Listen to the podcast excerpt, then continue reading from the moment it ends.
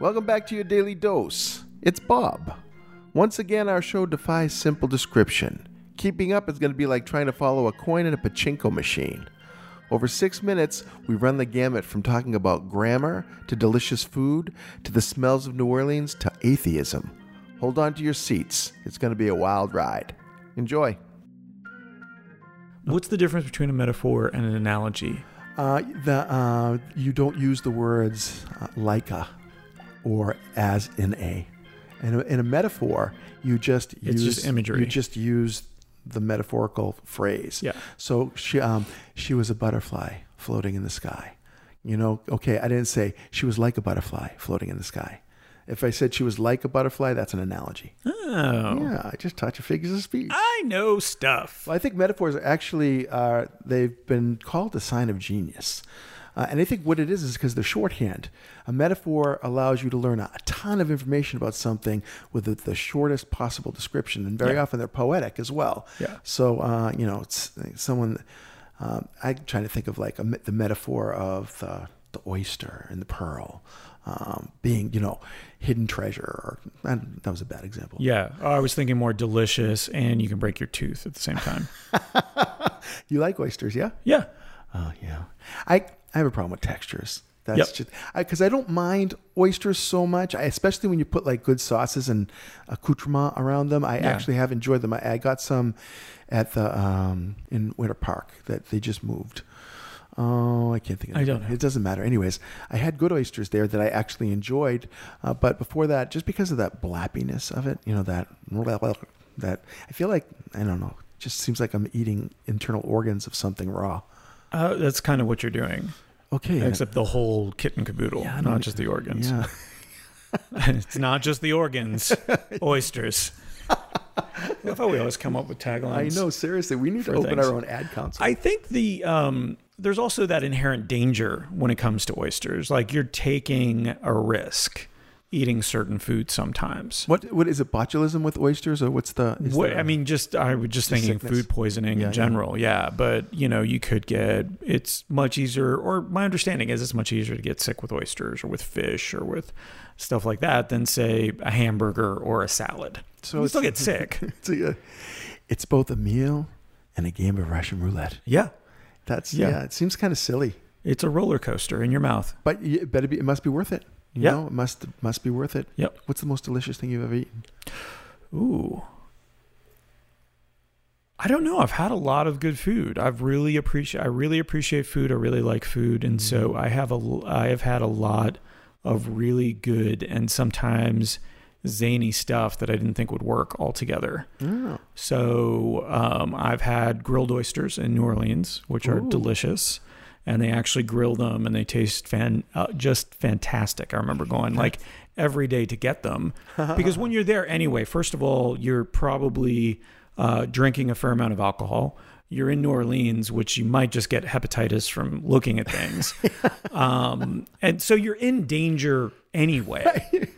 So I think the I, part of it is like I'm not going to bring oysters home because I don't want to be in danger in my home. that's hilarious. Like I do not invite danger into my home.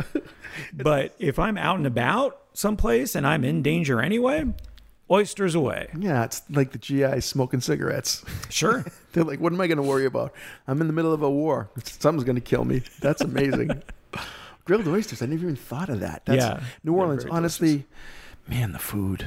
Oh, the It's- food. Ridiculous. And it's uh, such an ingrained part of the ingrained part of the culture. Oh, yeah. right? Like we're getting a foodie scene in Orlando, and it's wonderful. And we have Yeah. some great new restaurants coming up, and yeah. it was some restaurants that have been around for a while that are doing new things and all of that. But for something to be part of the culture for as long as it was in New Orleans, and to come out with that flavor, like you can't get that anywhere else. You can't get that appreciation for it. Makes Same me for wonder. music there. Yeah. Yeah. It is, Same it's for its music. own unique something. Yeah. You know, it's really, it is an amazing place. Last time I was in New Orleans, um, I was really taken also by the, the smell of the French Quarter in the morning. Oh yeah, there's my there is goodness. a I'm convinced there's sort of this cloud of funk that travels through the French Quarter that you just if you get it, man. It's dude, You're in it- trouble. It's, it's horrible. It was. It was. I literally said, "Let's go uh, somewhere other than where we are right now." Yeah. And and the family agreed. But but Yeah. as far as the culture, as far as the the music, uh, the, even the art, the art is incredible. You know, there's so many uh, talented artists there. I um, they we went to the I think it was called the Chapel of New Orleans, and we're walking through this now. My daughter Devin's an atheist, uh, and As we all are sometimes. Sometimes.